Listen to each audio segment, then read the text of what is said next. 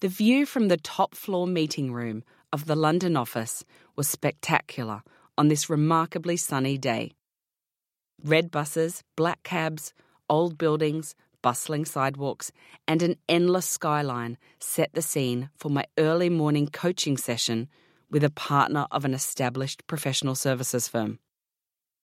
After a fairly lengthy discussion about what areas were most important to his personal development, Jonathan leaned in and quietly said to me, Do you know what I really need?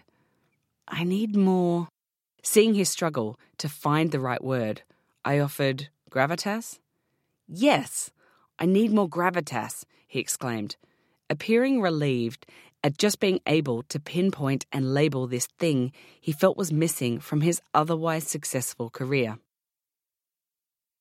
As an organisational psychologist who has spent 20 years coaching professionals and facilitating leadership development programs, I've had the immense privilege of hearing clients share their most intimate personal development goals. One of the most frequent requests I receive is to help them develop more gravitas. At the same time, there's a palpable sense of disbelief that gravitas is something that is actually obtainable, at least for them. But when we explore further, we discover that it's not standing out in the room for the sake of being noticed that they really want, it's to be valued. What they're after is to be respected and trusted, and to be worthy of that respect and trust, to stand out for making a positive, significant impact in their immediate sphere of influence.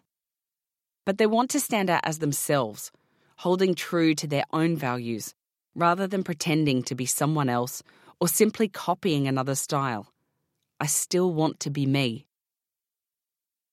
We've all been in a room with a group of people talking and throwing around their ideas and opinions, discussing and debating the best way forward. Then one person says something, and it seems like everyone stops, leans in to listen, and considers what this person is saying. It's as if their opinion carries more weight, or there's some kind of pull toward them in the room that makes everyone take note.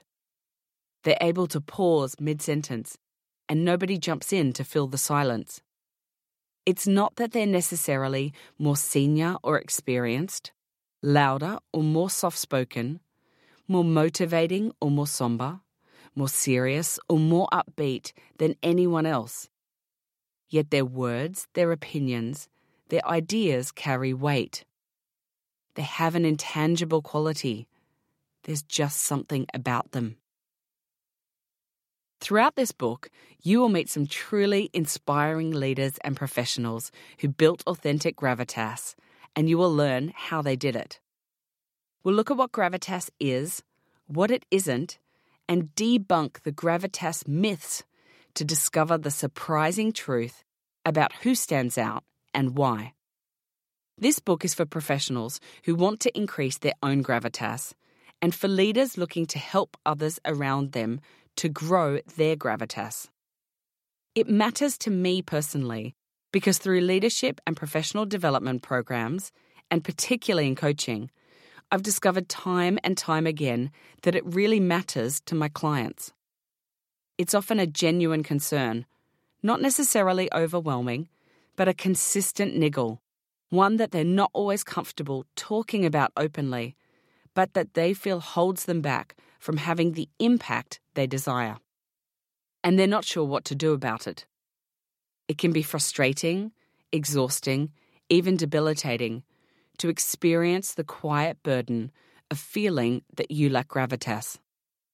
This book is designed to empower you and those you lead with the knowledge that you can develop gravitas and to equip you with practical, tried and true tools to do so.